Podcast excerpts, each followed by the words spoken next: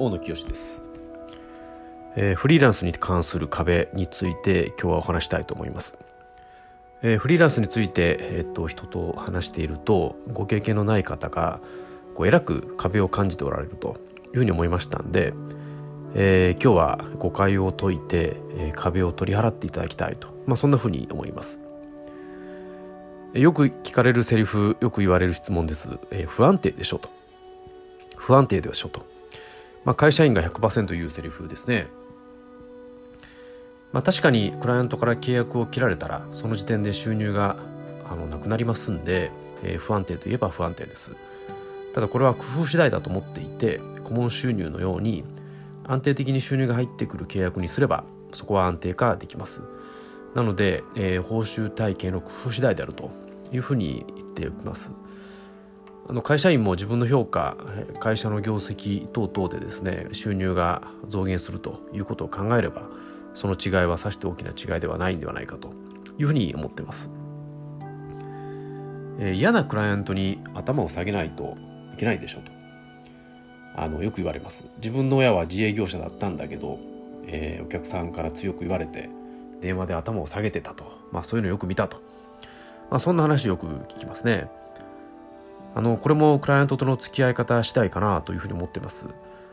あの私の場合むしろあのクライアントとの関係はあの良好でですね非常に快適ですね。そもそもクライアントは私のことが好きだから契約しているというふうに思ってます。一方で会社というのは上司を選べない部下も選べない同僚も選べないので、えー、会社の上司が必ずしも自分のことを好きではないこともあります。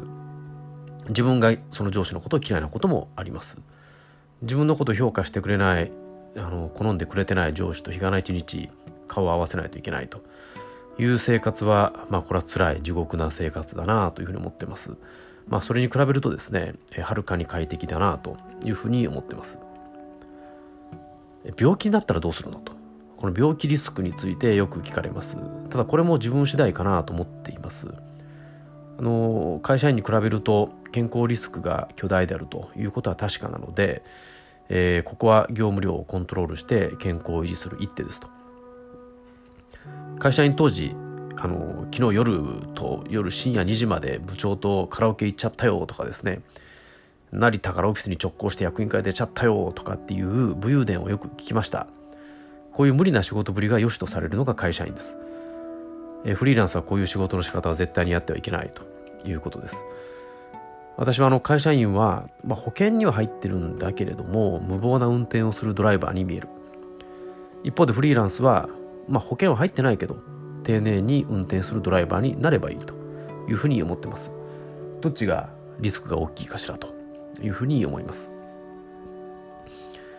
クライアントはどうやって開拓するのとこれもよく言われます。私はあの営業が得意では得意なので、えー、私にとっては不思議な質問なんですけどよく聞かれますね。特にあの職人的なスキルを磨いてきた人にとっては営業が難しいというふうに感じるようですけども、まあ、職人だからこそね高く売れるというふうに私は思ってます。自分のスキルを普遍化して付加価値を説明する、えー、セールストークをしっかり磨けば十分に戦えるだろうということでいうふうに思ってます。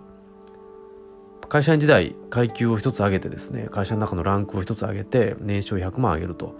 いうことに、まあ、かなり苦労していたということを考えればですね毎月10万円のクライアントを開拓する方がはるかに楽だというふうに思ってます。どうしてもうまくいかないで悩んでいる方あの私相談に乗りますんでですねおっしゃっていただければと思います。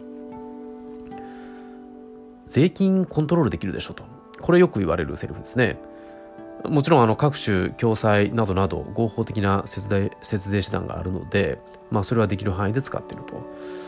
で一方で接待費や交通費などなどは全て、まあ、当たり前ですけど自腹なのでこれらが支給される会社員に比べると、まあ、私の感覚的にはですねほぼプラマイゼロかなというふうに思ってます、まあ、むしろ毎月税金社会保険料が給料から転引きされる会社員に比べるとあのワンタイムで、えー、持っていかれるフリーランスの方が精神的なダメージは大きいかなというふうに思ってます。失敗する人いるでしょと。成功や失敗の定義これは人によって意見のあるところだと思いますけどもまあ私の知るところあの失敗したと言ってる人を見たことは実はないですね。たまたま景気が良かったかもしれませんしそう言わないだけかもしれませんしまあたまたま私の身の回りが育ったかもしれません。ただ会社員でも思い通りの人生を送れてない人っていうのが、まあ、相当程度いるということを考えるとあのうまくいかない確率っていうのはあまり変わらないんではないかなというふうに思ってます、えー、失敗についてはアドバイスがあります。つまりあの先にお金が出ていくビジネスはしないということです。設備投資をする人を雇う商品を仕入れるという行為は先にお金が出ていきます。キャッシュリキャッシュリッチじゃない場合はどうしても借金で賄うことになります。